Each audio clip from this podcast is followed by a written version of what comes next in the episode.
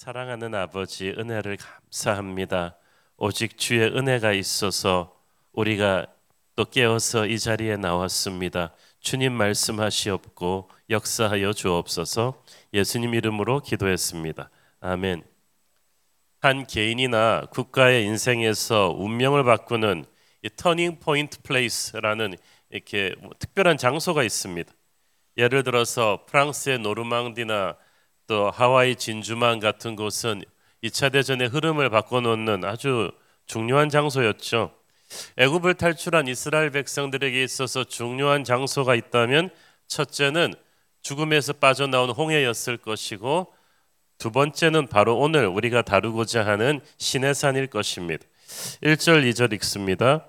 이스라엘 자손이 애굽 땅을 떠난 지 3개월이 되던 날 그들이 시내 광야에 이르니라 그들이 르비딤을 떠나 시내 광야에 이르러 그 광야에 장막을 치되 이스라엘이 거기 산 앞에 장막을 치니라.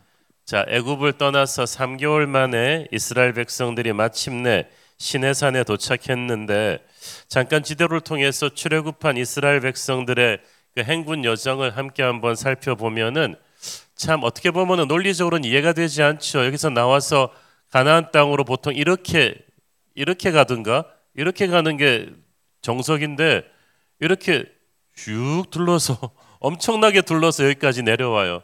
내비게이션이 만약 이렇게 안내를 한다면 그거는 당장 팔아야 될 내비게이션인데 왜 이렇게 쭉 둘려서 이렇게 하필 가게 하시나 굉장히 힘든 광야길이거든요. 광야를 하나만 거치면 되는 거 이제 수르 광야, 에담 광야, 신 광야, 뭐 바란 광야 다 지나서 올라가게 하세요. 왜냐하면 시내산 때문이에요. 이 시내산에서 하나님은 이스라엘 백성들의 특별한 예배를 받기 원하셨고 여기서 십계명도 주시고 하여튼간 이 시내산에 한 1년 넘게 머물러 있으면서 굉장히 마치 하나님이 special 데이트를 하는 것처럼 이스라엘 백성들을 만나십니다. 이걸 출애굽할 때부터 알려 주셨어요. 출애굽기 3장 12절 하나님이 이르시되 내가 반드시 너와 함께 있으리라 네가 그, 그 백성을 애굽에서 인도하여 낸 후에 너희가 이 산에서 하나님을 섬기리니 이것이 내가 너를 보낸 증거니라 여기서 하나님을 섬긴다는 말을 영어 성경에는 예배한다 월십이라고 되어 있죠. 이스라엘은 단순히 애굽을 탈출해서 아무데나 가서 정착하려는 난민이 아닙니다. 그 당시에 그런 난민들은 굉장히 많았어요. 만약 그것이 소원이었다면 가나안 땅까지 갈 필요도 없이 중간에 다른 데서 흩어져서 정착하고 아무데나 살면 되었을 텐데 이스라엘은 그런 난민이 아니었어.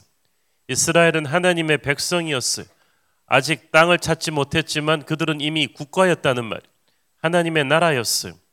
그런데 애굽에서 400년이 넘도록 살면서 그들은 애굽식 가치관에 물들어 가지고 자신들의 정체성을 잊어버리고 있었어. 자기가 누군지 잘 모르는 걸 마치 그 어린 독수리가 닭장 속에서 자라다 보니까 자기가 닭인 줄 알았듯이. 예. 근데 점점 커가면서 다른 닭들이 자기를 피하는 걸 느끼면서 이게 뭐가 잘못됐다는 것을 느꼈듯이. 그들은 애굽에 끌려와 있는 수많은 노예 민족 중에 하나라고 생각했어요. 그러니까 자기 자존감이 굉장히 낮았죠. 우리는 하찮은 존재들이다. 그런데 하나님께서 이것을 다시 그렇게 입력되어 있던 그들의 멘탈을 다시 바로잡아 주시는 것. 너희들은 그런 하찮은 존재가 아니다. 이걸 어떻게 알게 되느냐? 시내산에 와서 하나님을 예배하면서 알게 되는 거예요. 여러분, 하나님을 예배해야 내가 누구인지도 제대로 알게 돼요. 마귀는 항상 우리 자신이 누구인지를 모르게 만들어요. 아니면은 우리 자신이 형편없는 존재로 평가절하하게 만드는데 이 마귀의 목소리를 듣고 우리는 세상이 주는 소리로 나를 판단했어. 그래서 세상이 성적 매기면 나는 5등짜리, 10등짜리 인생이야. 나는 이류 대학 인생이야. 나는 어느 지방 출신이야. 세상이 주는 잣대로 나를 평가하다 보니까 굉장히 우리가 자기에 대한 불안감이 있어. 그런데 우리가 예배를 하면 자기 자신에 대한 자신감이 다시 회복이 됩니다. 나는 예배자이죠. 예배를 하면서 하나님이 내가 누구인지를 알려주세요.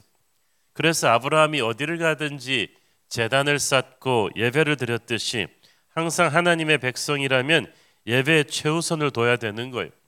예배란 하나님의 임재 앞으로 나오는 것입니다. 하나님의 임재 앞으로 나와서 세상적인 때를 벗으며 정결해지는 거예요. 하나님의 말씀을 듣고 인격과 생각이 변합니다. 그리고 하나님의 법을 순종하는 백성이 되어야만 했어요.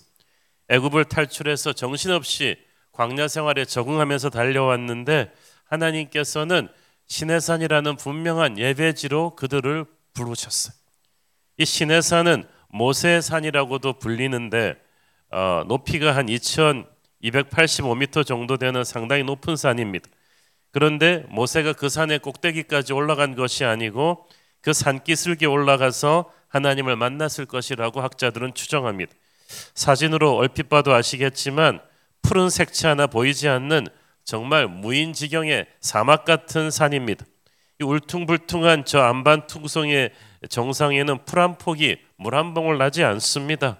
저런 데는 알프스처럼 어, 웅장하지도 않고 지리산처럼 산림이 울창하지도 않아서 별로 관광하러 갈 의미가 없는데 그 신해산 자체는 정말 특별하지 않아요. 그 산이 스페셜하게 된 것은 스페셜하신 하나님이 임재하셨기 때문이죠. 하나님은 언제든지 어떤 황량한 장소에도 임재하실 수 있고 하나님이 임재하셨기 때문에 그 장소는 거룩한 장소가 됩니다. 초막이나 궁궐이나 예배할 수가 있는 거예요. 물론 어디서나 우리가 하나님께 예배할 수 있지만 특별히 하나님의 임재 앞에 집중하고 예배할 수 있는 어떤 장소로 오는 것이 필요했습니다. 그 장소는 조건이 있는데 시끄러운 사람들의 문명과는 좀 떨어진 그런 곳이어야만 했습니다. 왜냐하면 우리가 뭐 도시에서 직장 생활하면서도 하나님 예배할 수 있지만 인간의 소리가 너무 시끄럽고 소음이 많이 시끄러운 곳에서 예배하기가 어려워요. 그래서 광야로 가야 합니다. 광야는 예배 학교입니다. 그래서 우리가 그 광야에서 예배 훈련이 안 된 사람들은 세상에 살면서 예배를 잘 못하기 때문에 하나님께서 가끔씩 우리 인생을 광야로 몰아넣으세요. 돈이 떨어지고 몸이 아프고 사람이 떠나는 외로움 광야 속에서 우리 인생을 마치 시내산 같은 이 광야로 몰아넣으시면서 just you and God 하나님과 여러분밖에 없는 상황에서 예배하게 하십니다. 시내산은 그런 것의 상징이에요. 하나님이 임재하지 않으시면 아무것도 없는 그런 조용하고 심플한 곳에서 이스라엘을 만나기 원하셨습니다. 부활하신 주님께서도 제자들을 복잡한 예루살렘이 아닌 조용한 갈릴리 호숫가에서 만나 주셨죠. 하나님의 언어는 침묵의 언어요, 고요함의 언어입니다. 마귀의 언어는 시끄러운 노이즈의 언어죠. 근데 한때 주님을 부인한 까닭에 기가 죽어 있던 베드로가 새롭게 태어난 것도 바로 갈릴리에서 주님을 예배했기 때문입니다. 모세에게는 시내산이 베드로에게는 갈릴리가 아주 특별한 예배의 장소였어. 그저 하나님만 만날 수 있는 그곳. 저는 여러분 인생에 그런 특별한 장소가 있기를 바랍니다. 최근에 제가 새롭게 하소서 보니까 이 영화 배우 이한희 씨 간증을 들었는데 그 우리 그 한희 자매가 미스 코리아 진 출신이잖아요. 오래전에 그런데 그때 미스 코리아들 다 그 후보 경선할 때 자기가 뭔 생각인지 모든 후보들한테 쪽지로 돌려서 예배할 사람은 모여라. 그래가지고 전부 다 경쟁자잖아요. 그런데 희한하게 한 명, 두 명 모이기 시작했더니 나중에는 막 수십 명이 돼가지고 예배하니까 주최 측에서 예배하지 말라고 그러면서 금식 기도도 하니까 금식하지 말라고 막 그런 일까지 있었대.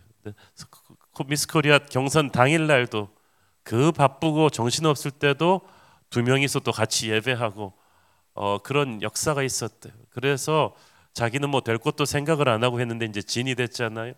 그런데 자기도 모르겠다 어떻게 그 힘든 상황 속에서 예배를 하게 되었는가. 살벌한 세상의 경쟁과 스포트라이트가 있는 데서 예배를 하니까 오히려 마음이 담대해지고 평안해지더라는 거예요. 우리도 어떤 장소에서든 어떤 상황에서든 하나님을 만날 수 있는 특별한 예배의 자리를 만들어야 돼요. 지난주 지지난주 우리 교회 중등부 고등부가 겨울 수양회를 갔다 왔잖아요. 다른 교회 목사님들이 놀랍니다. 어떻게 요즘 세상에 중등부 고등부 애들을 데리고 2박 3일 수양회를 하냐? 자기 교회는 하룻밤 하는 것도 그냥 꼬시고 설득하고 뭐 그래도 안 온다는 거. 근데 어떻게 2박 3일을 강남에서 교회가 무식하게 그렇게 하냐는 거죠. 아, 나 무식한 목회를 하나? 아, 그런데 여러분 좋았잖아요. 아, 다녀간 우리 그 중등부 고등부 아이들이 정말 영혼이 맑아지는 주님 앞에서 회개하는 성령의 역사가 있는 예배 자리였다고 들었어요. 여러분 2박 3일 수양에 가서 예배한다고 얘가 세상에서 뒤처질 거라는 거 절대 생각하지 마십시오. 그런 건 하나님 모독죄에 걸립니다. 오히려 여러분이 미스 코리아 경선 같은 아주 치열한 세상적인 경쟁의 한복판에서도 예배할 수 있고 고3 애들도 예배할 수 있고 예배처를 제 친구는 고등학교 때 그렇게 공부를 잘한 것 같지 않았는데 매일 새벽 고3 때도 지가 걸어서 새벽 기도를 다녔어. 남들이 미쳤다고 해서 고3이 쪽잠이라도 더 자야지. 근데 30분씩 걸어서 새벽 기도를 다녔는데 그 학교에서 그 친구만 서울대학교 갔어요. 지금도 보면은 어, 그, 근데 그게 끝이 아니고 그는 대학교 가서도 정말 하나님의 사람으로 의사 선생님 됐는데 쭉 가는 거예요. 그러니까 여러분 어, 정말 중요한 것은 예배의 중심을 잡으면 다른 모든 게 잡힙니다. 안 그러면 여러분 세상은 끊임없이 여러분을 불안하게 해요. 조금 더 뛰어야 될 것 같고 조금 더 움직여야 될 것 같은데 여러분의 신의 산이 필요합니다. 자신의 신의 산을 만드십시오. 정기적으로 그곳에 가서 깊이 주님을 만나십시오. 어저께 제가 링컨의 기도실 얘기했죠. 링컨의 기도실은 보통 형식적인 기도실이 아니었대요. 많은 사람들이 대통령이 큰 사안이 있을 때마다 방 안에서 통성으로 기도하고 눈물로 기도하는 소리를 밖에서 들을 수 있었다고 합니다. 어머니가 물려주신 그 낡은 성경책을 대통령이 항상 손에 쥐고 그 남북 전쟁의 한복판에서 늘 기도하던 그 기도 그에게 신의 산이 있었던 거예요. 그러니까 역사를 바꿀 수 있습니다. 여러분의 신의 산 예배처가 있기를 바랍니다. 3절 읽습니다. 모세가 하나님 앞에 올라가니 여호와께서 산에서 그를 불러 말씀하시되 너는 이같이 야곱의 집에 말하고 이스라엘 자손들에게 말하라. 야곱의 집 이스라엘 자손들 하나님의 편지는 아무한테나 주는 게 아닙니다. 여러분 하나님의 메시지는 하나님의 약속된 백성들에게만 주어졌어요. 구약 시대 때 하나님의 백성 이스라엘은 진짜 이스라엘 민족을 말하는 것이었는데 이제 예수 그리스도의 은혜로 우리도 영적 그리스도 그 이스라엘이 되어서 하나님의 말씀을 듣는 자녀들이 되었어요. 우리 모두 시내산 앞에서 이 시간에 하나님의 임재 앞에 서 있습니다. 하나님의 언약의 말씀이 저와 여러분을 위한 것인 줄 믿습니다. 4절 읽습니다.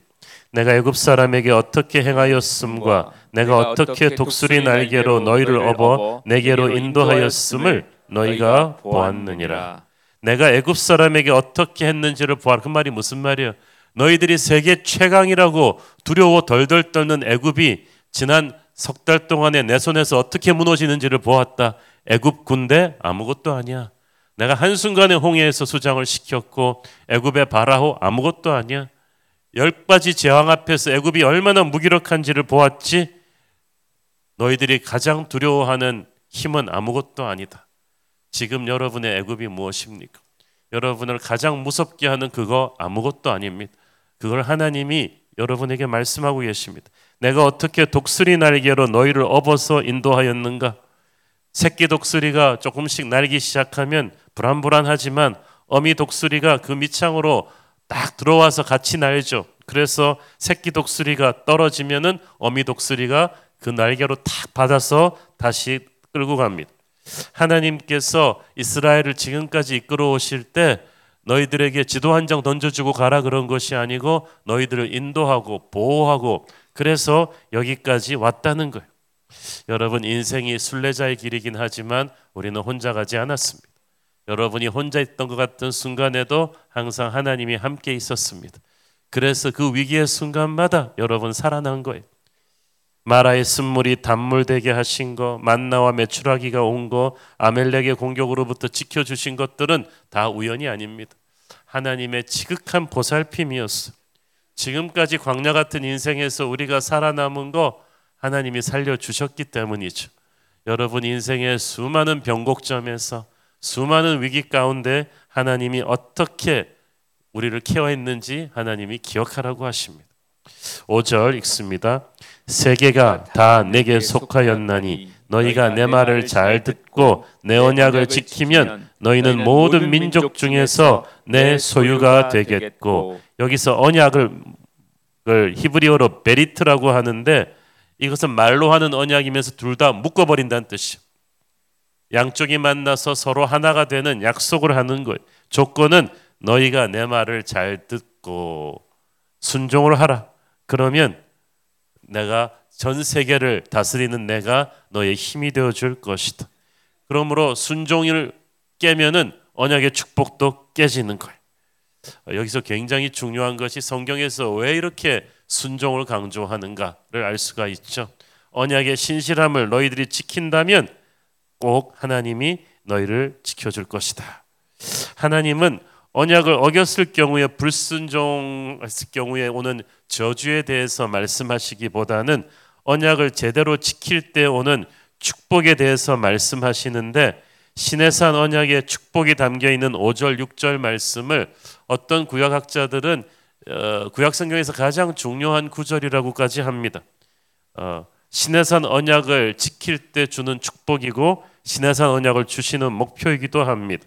여기서 첫째 너희는 모든 민족 중에서 내 소유가 될 것이다.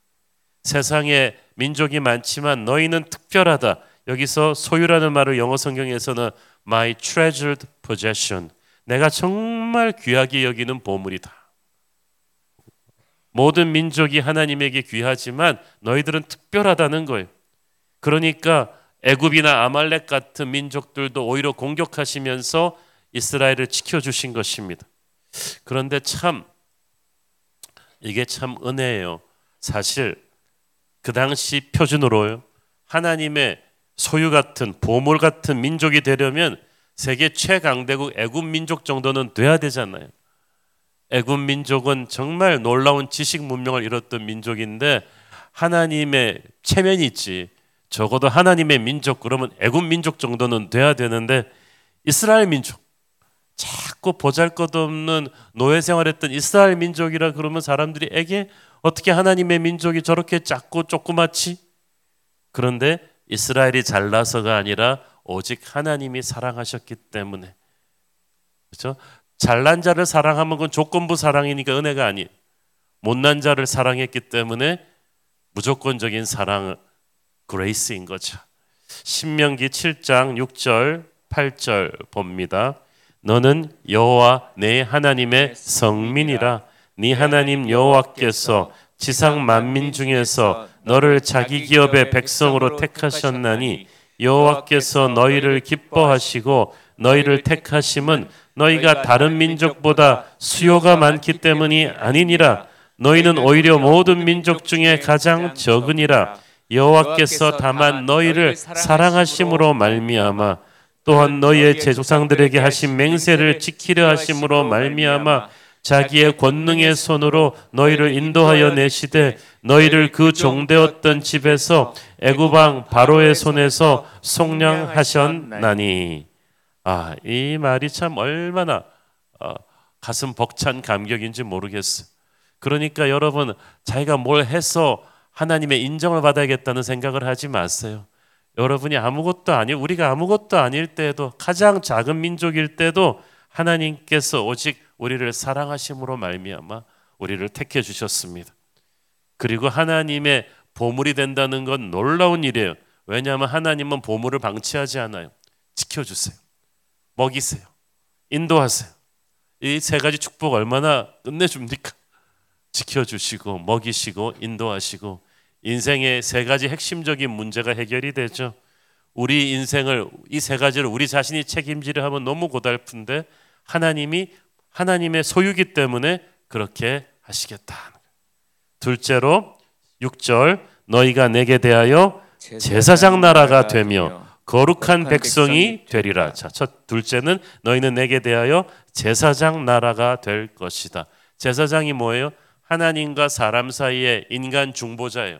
그래서 하나님의 백성을 대표해서 하나님 앞에서 죄를 회개하고 또 하나님의 메시지를 또 백성들에게 전하는 이 브릿지 역할을 하는 사람인데 이스라엘의 경우는 나라 전체를 제사장으로 만들어 줄 것이다. 그러니까 너희들이 이스라엘 민족을 통해서 열방의 모든 민족이 축복을 받을 수 있도록 내가 너희를 축복의 브릿지로 사용할 것이다. 축복의 표준으로 사용할 것이다. 너희를 보면 세상 모든 사람들이 이렇게 살면 복 받는구나, 이렇게 살아야 되는구나라는 것을 벤치마킹의 대상이 되게 하겠다는 걸 얼마나 복된 나라인지 모릅니다. 이스라엘은 그 리더십이죠. 사람들에게 하나님의 축복을 나누어 주고 하나님의 메시지를 주고 이웃 나라들의 아픔과 문제를 해결해 줄 수 있는 존재. 그런 축복의 통로가 되려면 당연히 이스라엘은 복을 받아야겠죠. 축복이 있어야 나누어 줄 거잖아요. 그래서 복을 많이 받습니다. 근데 훗날 이스라엘이 안타깝게도 이 특권을 이기적으로 잘못 변형시켜 가지고 축복의 통로가 아니라 자기들만 축복을 받는 선민 의식이 너무 강해 가지고 어 교만했다가 우상 숭배했다가 나라가 망해 버리죠. 열방을 위해 중보하는 제사장 나라 그 나라로 선택받은 민족이 자기 자신을 위해서만 살면 하나님이 그 축복을 거두어 가십니다. 저는 하나님이 여러분에게 이스라엘처럼 축복 주시기를 원합니다. 그러나 그 축복이 머물러 있게 하지 마세요. 그것은 쥐고 있으라고 주는 축복이 아니라 흘려 보내라고 주는 축복이거든요. 우리가 이웃을 돕고 섬기면 하나님이 이웃을 살리실 뿐 아니라 우리에게도 열두 광주리가 남는 축복을 주실 줄 믿습니다. 그러면 리더가 되는 거예요. 리더는 사람들을 이용해서 사람들 머리를 밟고 올라가는 사람이 아니라 사람들을 섬김으로써 자기도 빛나는 그런 사람인 줄을 믿습니다. 여러분, 세상은 우리 아이들에게 인정사정 없이 남을 밟고 이기라고 가르치지만 모두가 경쟁자라고 가르치지만 어떻게든 네가 성공해야 된다고 가르치지만 다른 사람들을 성공의 수단으로 쓰라고 가르치지만 우리는 다릅니다. 우리는 어디 가든지 우리 아이들이 축복의 통로가 되기를 원하고 자기뿐 아니라 다른 사람들을 성공시켜주는 그런 사람 되기를 원합니다. 그럴 때 우리 아이들이 진짜 리더가 되는 거예요. 어, 하나님은 구약 시대 이스라엘의 실패에도 불구하고 신약 시대 예수님을 통해서 영적인 이스라엘인 교회를 세우셨습니다. 그래서 이 제사장 된 자격을 우리 모든 성도들에게 부여하셨습니다. 베드로전서 2장 9절. 그러나 너희는 택하신 족속이요 왕 같은 제사장들이요 거룩한 나라요. 그의 소유가 된 백성이니 이는 너희를 어두운 데서 불러내어 그의 기이한 빛에 들어가게 하시니에 아름다운 덕을 선포하게 하려 하심이라 하나님께서 그냥 제사장이 아니라 왕 같은 제사장 왕의 권위를 주겠다고 합니다. 그것은 예수님께서 만왕의 왕이 되셔서 세상을 다스리시는 권위를 우리에게 나눠주겠다는 거예요. 그러니까 왕 같은 제사장으로 우리를 임명한다는 것은 황송하게도 예수님이 우리를 통해서 세상을 다스리시겠다는 뜻입니다. 세상에 보이는 왕은 꼭 마귀 같아요. 모든 걸 장악하고 있는 것 같지만 하나님께서 우리를 왕 같은 제사장으로 세우실 때 우리는 그 마귀의 권세를 두려워하지 않는 그 권세를 깨버리는 그래서 우리가 가진 어떤 분야에서 영적인 통치권을 가질 수 있게 되는 거예요. 여러분이 정치를 한다. 그러면 그 정치기에 들어가서 그 어둠의 세력이 장악하고 있는 곳에서 여러분은 예수님의 왕권을 보여주는 거죠. 어, 이 나라의 정치를 다스리는 건 마귀가 아니라 하나님의 권이라는 것을 보여주는 거예요. 여러분이 장사를 한다. 그러면은 그 장사하는 그 분야에서 여러분이 예수님의 통치를 보여주는 거예요. 이거 어떻게 할 수 있습니까? 여러분이 예배하고 기도함으로써 여러분이 가게를 열고 그곳에서 예배하고 기도할 때 하나님께서 여러분을 브릿지로 삼아서 그곳을 축복하시는 거예요. 여러분을 브릿지로 삼아서 그 지역에 내리려던 벌도 거두어 가시고 저주를 축복으로 바꾸어 주시는 것입니다. 그러므로 여러분, 여러분이 회사의 말단 직원이라도 상관없어요. 여러분이 그 회사의 왕 같은 제사장이에요. 그 회사에서 쌓는 그 예배가 파워풀합니다. 영적인 자리에서 파워풀합니다. 예수 안 믿는 여러분 사장님은 모르고 있지 여러분의 기도가 여러분의 회사를 살리고 있는 거예요. 그래서 우리의 기도를 통해서 그리스도의 임재가 드러나게 되면 마귀가 물러가죠. 그러므로 우리가 어떤 지역에 서서 어떤 영역을 위해서 어떤 사람을 놓고 기도하기 시작할 때 예수님의 다스림이 그곳에 임하는 거예요. 마귀의 영향력이 그만큼 약화되는 줄로 믿습니다. 셋째로 너희는 거룩한 백성이 될 것이다. 여기서 거룩한 백성은 그냥 보고 관찰하는 관상용 백성이 아니라 어떤 특별한 목적을 위해서 쓰임 받을 백성이란 뜻이죠. 운동선수가 됐으면 감독한테 쓰임 받아야 돼요. 감독이 아, 넌 훌륭한 애야, 훌륭한 애야. 그렇게만 말만 해서 무슨 소용이 있어? 중요한 경기에 투입을 해줘야죠. 아무리 부상을 당하고 어, 힘들어도 중요한 경기에 뛰고 싶지 벤치에 앉아 있고 싶지 않아요. 그렇죠? 이거는 뭐 좋은 음식, 좋은 옷의 문제가 아니라 너는 벤치에 앉아 푹 쉬어. 어느 선수가 좋아합니까? 그러나 하나님은 우리를 거룩한 백성으로 쓰시기를 원하세요. 무병장수의 축복, 물질의 축복보다 더 중요한 축복은 하나님이 우리를 써주시는 축복이에요. 하나님이 우리를 사명을 위해서 써 주시기 때문에 다른 모든 축복도 따라오는 거예요. 축복의 궁극적인 목적은 열방을 향해 주님의 아름다운 덕을 선전하는 것입니다. 세계 복음화를 위해서 하나님의 영향력을 이 땅에 펼치기 위해서 우리를 쓰시기 원하십니다. 그래서 너희를 거룩한 백성이라고 선포하십니다. 거룩한 백성은 깨끗한 백성이에요. 쓰임 받으려면 깨끗해져야 되죠. 제가 항상 하는 말이 있잖아요. 못난 그릇도 쓸 수 있고 어, 작은 그릇도 쓸 수 있지만 더럽혀진 그릇은 쓸 수가 없어요. 신부의 강함은 순결함에 있습니다. 자신을 깨끗하게 하십시오. 함부로 굴리지 마세요. 아무거나 먹고 아무 말이나 하고 그런 쓰레기 같은 그런 잡담을 하면서 그렇게 하지 마세요. 여러분은 특별한 사명을 위해서 쓰임 받을 사람이거든요. 가난하더라도 자신을 귀하게 대하십시오. 지금 고생하고 있더라도 귀하게 대하시고 여러분의 자녀한테도 함부로 대하지 마세요. 여러분의 자녀라고 막 쥐어받고 그러지 마세요. 너는 거룩한 백성이다. 하나님이 특별히 쓰실 거야. 너는 제사장 나라가 될 거야. 부모가 존귀해 주지 대하지 않는데 세상 누가 우리 자녀를 존귀하게 대합니까? 하나님께서 모든 사람들이 무시하던 이스라엘 백성을 존귀하게 선포해 주셨어. 그러니까 이스라엘 사람들이 자존감이 회복된 거예요. 여러분 생각해 보세요. 석 달 전까지만 해도 이스라엘 백성들이 자존감이 어디 있습니까? 400년 동안 노예 생활을 하니까 자기네들은 항상 채찍질 당하고 쥐어 박히고 욕 먹고 이러는 걸 당연시하게 여겼는데 하나님께서 그 빛나던 애굽보다 귀하게 대해 주시는 거예요. 너희들은 거룩한 백성이다. 왕 같은 제사장이다. 나의 보물 같은 존재다. 얼마나 가슴 벅차고 감격스럽습니까? 우리가 예배할 때 하나님의 이런 음성을 듣는 줄 믿습니다. 세상은 사나운 말로 우리를 우리의 영혼을 황폐하게 만들어 놓지만 하나님은 우리에게 하나님의 자녀라고 선포해 주십니다. 이걸 우리가 확신할 때 세상 앞에서 우리는 두렵지 않습니다. 기죽지 않습니다. 세상이 우리를 어떻게 보든 상관이 없어. 하나님이 우리를 하나님의 보물로 제사장 나라로 거룩한 민족으로 보십니다.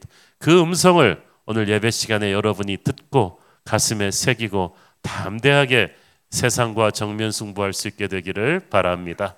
기도하겠습니다. 주님 은혜를 감사합니다. 아무것도 아니었던 난민 같은 이스라엘 백성들이 하나님 앞에서 예배했을 때 그들은 열방을 향한 축복의 통로로 높여졌듯이 우리 가난하고 아무것도 아닙니다만은 하나님을 예배하기 때문에 이 시간 한국을 책임질 수 있는 제사장 나라가 된 줄로 믿습니다. 하나님, 우리를 사용하셔서 우리가 몸담고 있는 세상 모든 영역에 주의 통치를 펼쳐 주시옵소서. 지금은 힘들고 고달프지만 우리는 왕 같은 제사장임을 믿습니다. 우리를 사용하여 주옵소서. 우리의 자녀들을 사용하여 주옵소서. 예수님 이름으로 기도했습니다. 아멘.